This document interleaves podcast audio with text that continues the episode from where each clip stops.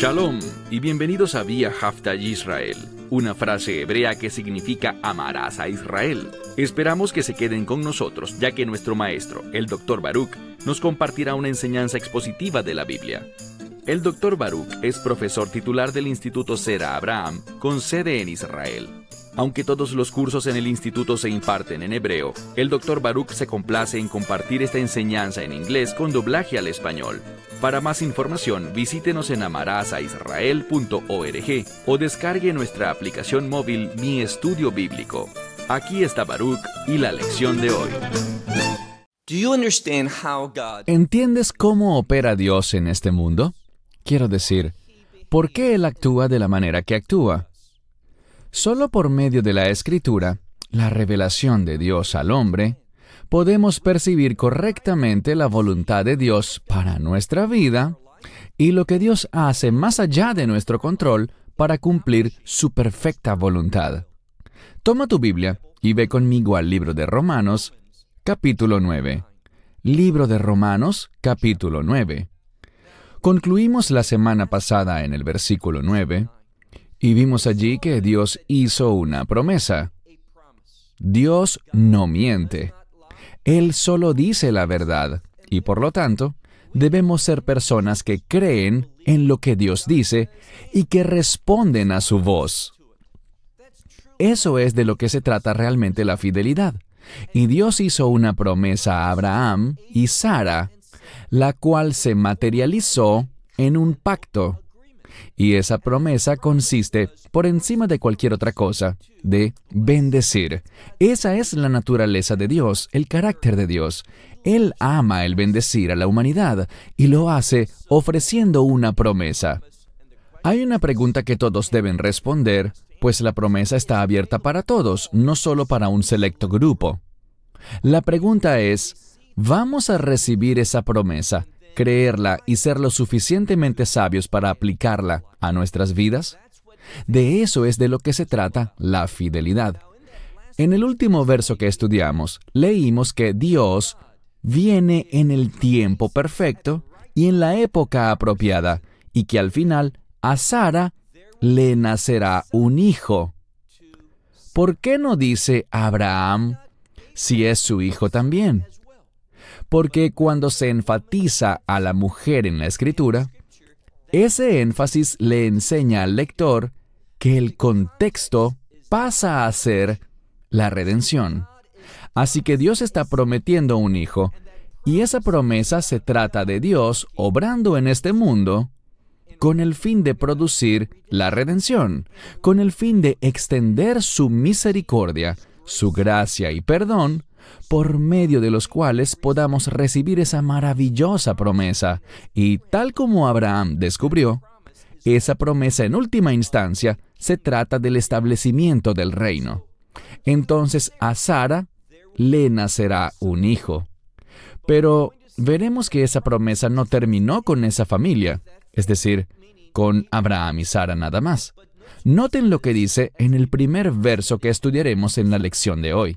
Romanos capítulo 9, versículo 10. Dice, pero no solo esto, es decir, no solo esto, sino que continuará. Esto se moverá hacia la siguiente generación y luego de ella otras generaciones hasta que Dios lo cumpla todo. ¿Por qué? Porque esta promesa no era solo para una familia, sino para todas las naciones de la tierra. De hecho, en Génesis 12 dice, para todas las familias de la tierra.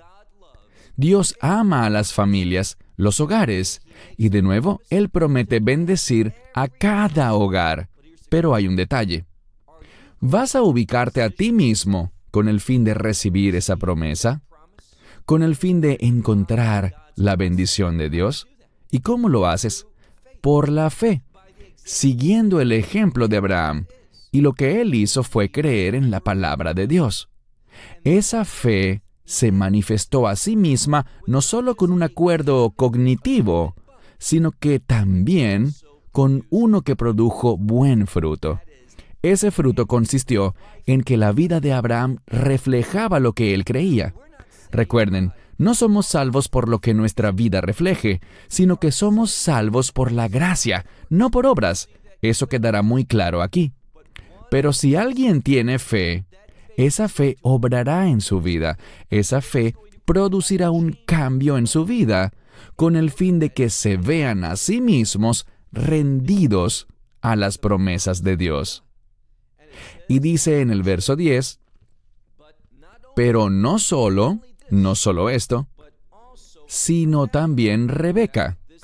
Ella es la esposa de Yitzhak, Isaac.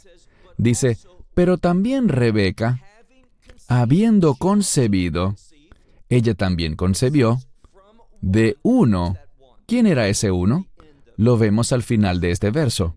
Del verso 10 dice, de Isaac, nuestro padre. Normalmente pensaríamos en Abraham Abino, Abraham nuestro padre, pero esa promesa que le fue hecha a Abraham pasó a la siguiente generación. Y veremos que siguió avanzando. Leamos ahora el verso 11.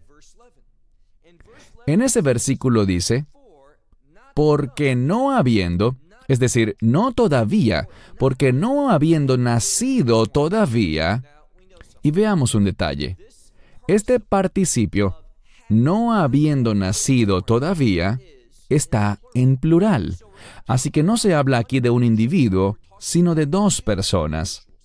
Y veremos en un momento que se refiere a mellizos, que nacerán de este matrimonio, de esta unión de pacto entre Yitzhak y Rivka, o Isaac y Rebeca.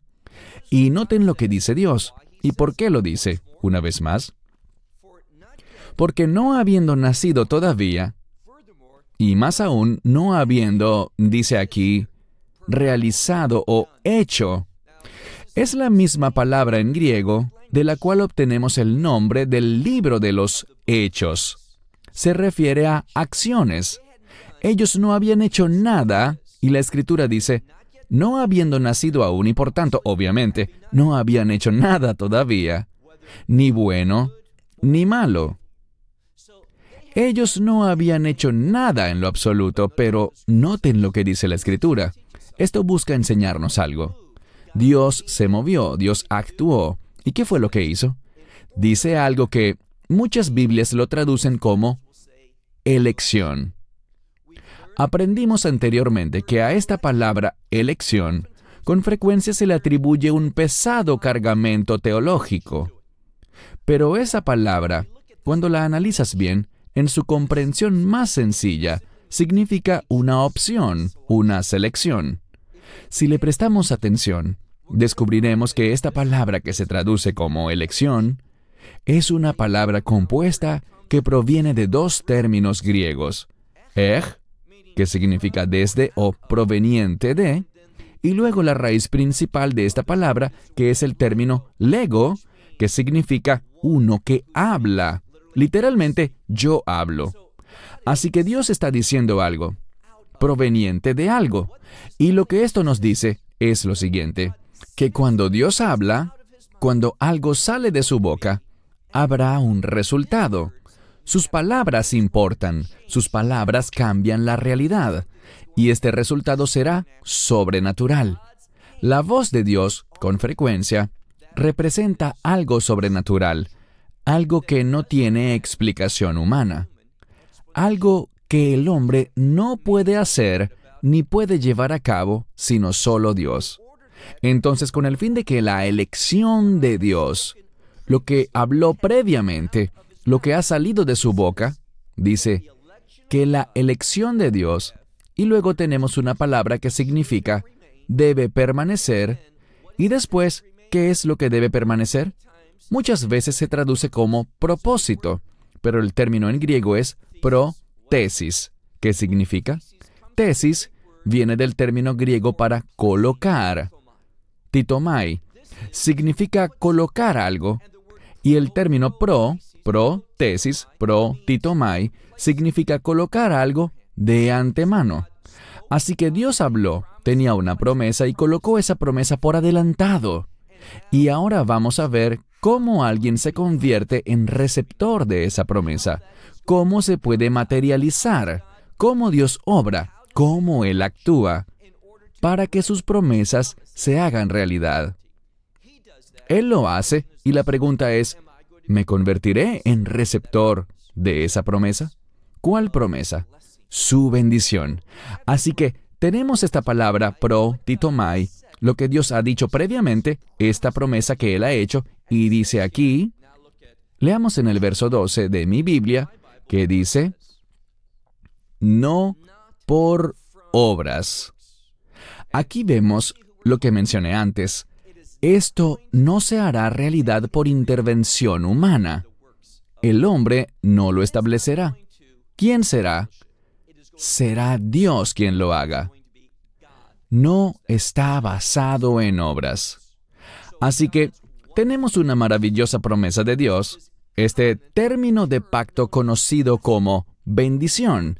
Y estamos hablando de una bendición de reino, una bendición que cambiará al mundo por la eternidad.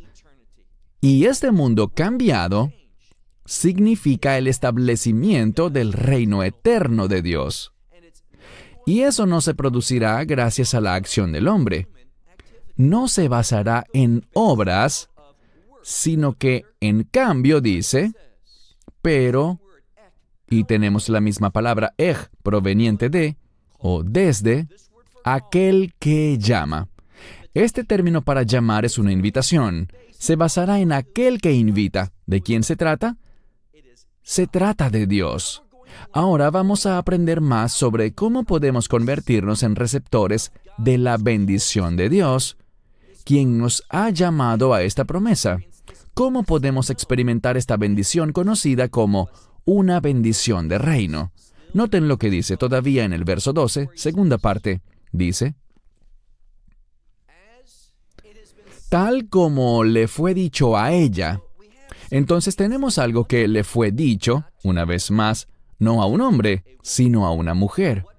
¿A qué mujer? Bien, como leemos aquí, sabemos sin duda alguna que se trata de Rivka o Rebeca. Dios le habló a ella y le reveló algo. No tienes que creerme a mí. Si miras lo que fue dicho y lo validas en la escritura, esto es lo que Dios le dijo a Rebeca. Entonces, tal como le fue dicho a ella, ¿qué le fue dicho? Que el más grande, y este término que literalmente dice el más grande quiere decir el de mayor edad. Entonces, el mayor, el mayor servirá al menor. Esto es importante porque Dios está dándole a Rebeca una verdad profética. No a Yitzhak o Isaac, su esposo, sino a ella. De nuevo, una mujer está tomando el rol protagónico en un pasaje bíblico. Así que nos mantenemos continuamente en ese mismo contexto de redención. La promesa de Dios es esta, que Él redimirá a la humanidad. ¿A todo ser humano? No. Vemos la base en el libro de Génesis, a aquellos que crean las promesas de Dios. Y tenemos un principio. No se basa en obras, sino que en cambio se basa en aquel que lo declara y se hace realidad. Su palabra es poderosa. Entonces, el mayor servirá al menor. ¿De quiénes hablamos? De nuevo, de la siguiente generación no hablaba ya de Isaac y Rebeca, sino de los gemelos o mellizos que nacieron de esa unión. Y por supuesto la Biblia está hablando en este versículo de Jacob y Esav, es decir, de Jacob y Esaú. Mira por favor el verso 13 que dice, tal como la escritura ha dicho, literalmente tal como la escritura ha sido escrita. Entonces, vemos algo. Una y otra vez Dios está enseñando que Él obra, Él opera, a la luz de la Escritura. Mire de nuevo el verso 13. Tal como la Escritura no dice que es similar o simbólico, ni algo que nos da una mera idea. No, literalmente dice, tal como ha sido escrito. ¿Qué ha sido escrito? A Jacob he amado. ¿Quién habla aquí? Dios. A Jacob he amado, pero a Esaú he aborrecido. Y con esto es con lo que tienes que luchar. Hay maestros que enseñan algo a lo que yo firme y ampliamente me opongo. Dicen lo siguiente, Dios es soberano, con eso sí estoy de acuerdo, pero tienen una visión errada de la soberanía de Dios. Dios es soberano, Él es el gobernante absoluto, pero Dios, Él se sujeta a sí mismo. ¿Qué significa eso? A sus propios estándares de justicia y santidad. Dios es soberano, pero no puede mentir. Dios es soberano, pero no tienta a nadie para que peque. Esos detalles no limitan su soberanía, es simplemente su carácter. Es lo que debemos aprender sobre cómo Dios funciona en este mundo para con la humanidad. La escritura dice, a Jacob he amado, a Esaú he aborrecido. Hay maestros que enseñan que Dios es un Dios soberano y puede hacer lo que quiera. Pero eso no es lo que la escritura está diciendo aquí. Una de las cosas que siempre le pregunto a estas personas que manejan una teología reformada, que yo creo que es vergonzosa y contraria a la revelación de Dios, y que conduce a muchos a descarriarse, es lo siguiente. ¿De dónde sacas esa escritura? Y me responden, Romanos 9. No, ella se encuentra en el profeta Malaquías capítulo 1 y no fue dada a nosotros de la nada. Es decir, Dios simplemente diciendo, yo soy el soberano y por tanto yo he elegido, porque así lo quiero, a Jacob. Lo amo a él. Y porque soy este Dios todopoderoso, he decidido odiar a Esaú. La escritura no nos dice eso, aunque así lo enseñan muchos, que Dios simplemente elige a uno y desecha al otro, en su odio. Ese no es Dios, así no es como Él actúa. Lee cuál es el contexto en Malaquías capítulo 1. Lo que vemos aquí es lo siguiente. Dios revela algo a Esaú, que Esaú está edificando algo que no aprueba Dios. Y Dios le dice, voy a derribar estas cosas. ¿Y qué le dijo Esaú? Esaú dijo desafiante, en rebeldía, yo volveré y la volveré a edificar. Esta es la enseñanza. Esaú no se sometió a Dios. Él hace lo que quiere. Él sigue sus propios planes. Pero Jacob, y de nuevo, ¿qué nombre tan maravilloso es Jacob? Es un nombre hebreo. En hebreo es Yaakov, que es un verbo y significa que él va detrás de alguien. Es un término para perseguir algo. Hemos hablado muchas veces sobre esto. Ese nombre no significa engañador ni suplantador. No vemos a Jacob mintiendo ni haciendo nada incorrecto, especialmente en lo relativo al derecho de primogenitura y a la bendición que Jacob compra. Esto es lo que me resulta tan impresionante. Esaú vendió su derecho de primogenitura a Jacob. ¿Tenía que hacerlo? No. ¿Debía hacerlo? Tampoco. Habían más cosas para comer en ese hogar. Estamos hablando de que era una familia adinerada. Pero esto es lo que revela la escritura. Esaú quería lo que él quería, y lo quería en sus propios términos. Cuando fue confrontado con lo de la primogenitura, ¿qué hizo? Dijo, ¿qué significa este derecho de primogénito para mí? Es literalmente lo que dijo en hebreo. ¿Para qué sirve la primogenitura? ¿En qué me beneficia? Y una vez que Esaú descubre que principalmente no era para él nada más, sino que Dios quería bendecir a toda la humanidad, ya no le interesó el asunto. Por eso es que debemos conformarnos a lo que la escritura dice. ¿Te has dado cuenta que en el libro de Hebreos Dios dice algo? Él habla sobre Esaú y dice, Esaú es un hombre inmoral y perverso. El problema es el siguiente. Muchísimos supuestos maestros de la Biblia, muy conocidos y respetados, ven este relato sobre Esaú y Jacob, sobre la primogenitura y la bendición, y concluyen que Esaú es la víctima, que Esaú era el bueno y Jacob el malo, un mentiroso, un engañador. Pero la escritura nunca dice el Dios de Esaú, siempre dice el Dios de Jacob. Y más allá, Dios dice que lo ama. ¿Por qué? Pues tienes una opción. Puedes creer que Dios dice, Él es un mentiroso y un engañador, un tramposo, pero lo amo y lo he escogido. Mientras que a la víctima, al que fue engañado, quien fue maltratado, Dios dice, a este lo odiaré y por tanto no me importa lo que pase. Lo expulso de mi vista. No, Dios no lo expulsó. Dios le dijo, tú estás edificando algo que no es conforme a mi voluntad. Y Esaú le respondió, no me importa, lo haré de cualquier modo. Lee Malaquías capítulo 1. Y Dios le dijo, por causa de tu espíritu desafiante y rebelde, dice que a Esaú yo he odiado. Bien, lo que descubrimos aquí es algo muy importante sobre estos dos hombres. Estudia cómo murieron. ¿Sabes lo que hizo Jacob cuando se acercaba la hora de su muerte? ¿Qué hizo? Bien, ¿para qué quería la primogenitura? ¿Para qué quería tomar esa herencia? Bien, ¿cuál es la promesa? La promesa es esta. Dios es un Dios bendito que se deleita en bendecir. Por tanto, lee en Génesis que Jacob ya era viejo a punto de morir, pero ¿qué hizo? Él juntó toda su energía, se apoyó en su bastón y lo último que hizo fue bendecir a los hijos de José para que pudieran continuar su herencia. Así que lo último que hizo fue bendecir.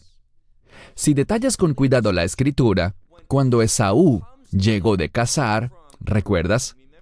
Él llega de cazar y tiene hambre, está muy hambriento. Y la escritura dice que él estaba ayef en hebreo.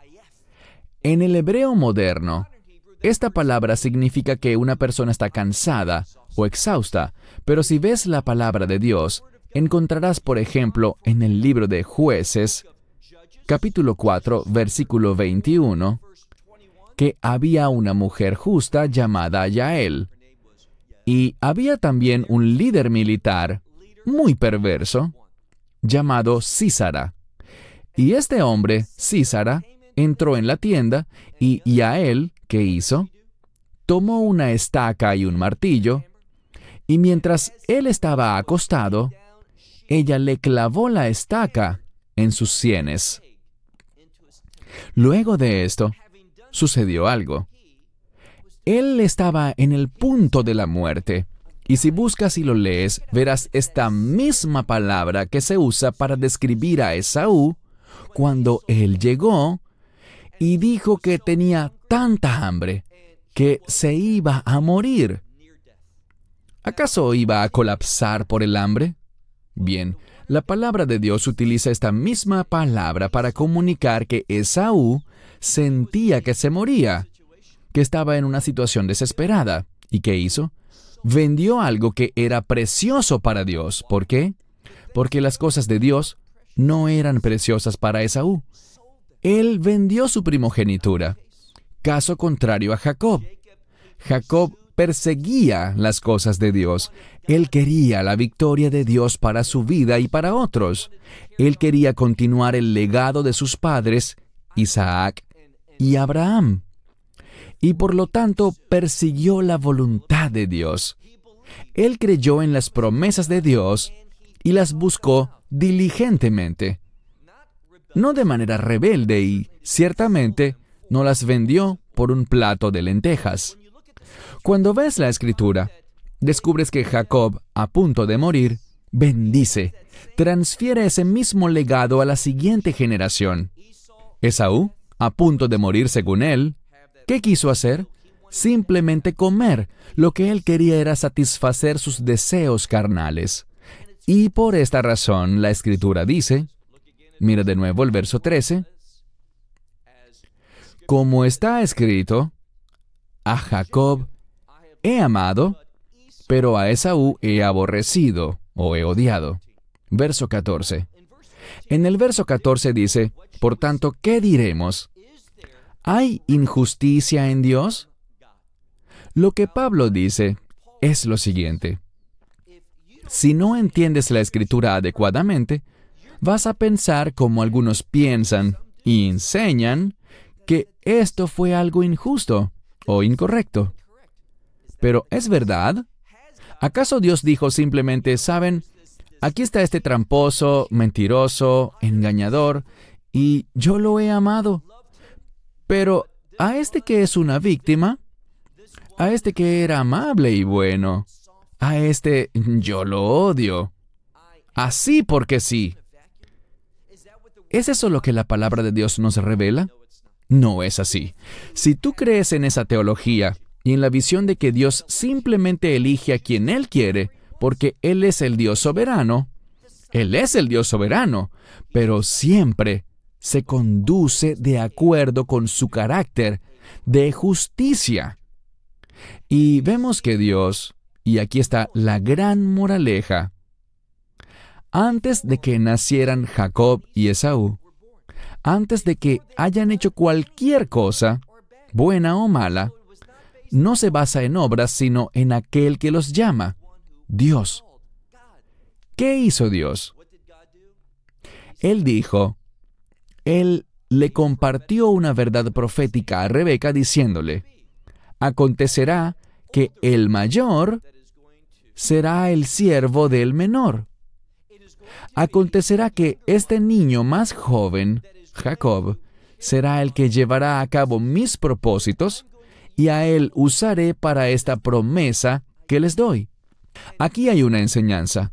No se basa en obras, sino que en cambio se basa en, y aquí hay algo que vimos en el capítulo anterior, al final de Romanos 8, donde se enfatiza bien, y es la presencia de Dios.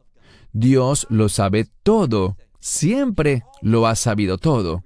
Lo sabe todo antes de que cualquier cosa pase. La presencia de Dios es perfecta. Por lo tanto, Dios, todo lo que hace, está basado en cada pedazo de información que existe y que siempre existirá. Las elecciones de Dios son perfectas. Dios lo sabe todo Así que debemos ser personas que se rinden a Dios y no tener una visión errada de la soberanía de Dios y pensar que Dios de la nada elige a unos y rechaza a otros. La elección de Dios tiene que ver con su perfecta voluntad, con sus grandes promesas, y lo que Dios dice, tal como lo vemos con Rebeca, el mayor servirá al menor, lo que Dios dice se hará realidad. La palabra de Dios prevalecerá completa. Ese es el Dios a quien tú y yo servimos. Esperamos que te hayas edificado con el mensaje de hoy y lo compartas con otros. Te invitamos a seguir nuestros estudios cada semana por este canal y por el portal de YouTube de Amarás a Israel. También puedes descargar nuestra aplicación móvil gratuita Mi Estudio Bíblico. Finalmente, para obtener más información sobre nosotros, visita nuestra web amarasaisrael.org, donde encontrarás otras conferencias de Baruch en audio, video y texto. Hasta el próximo programa. Que el Señor te bendiga en Yeshua Hamashiach, Jesús el Mesías, mientras caminas con él. Shalom desde Israel.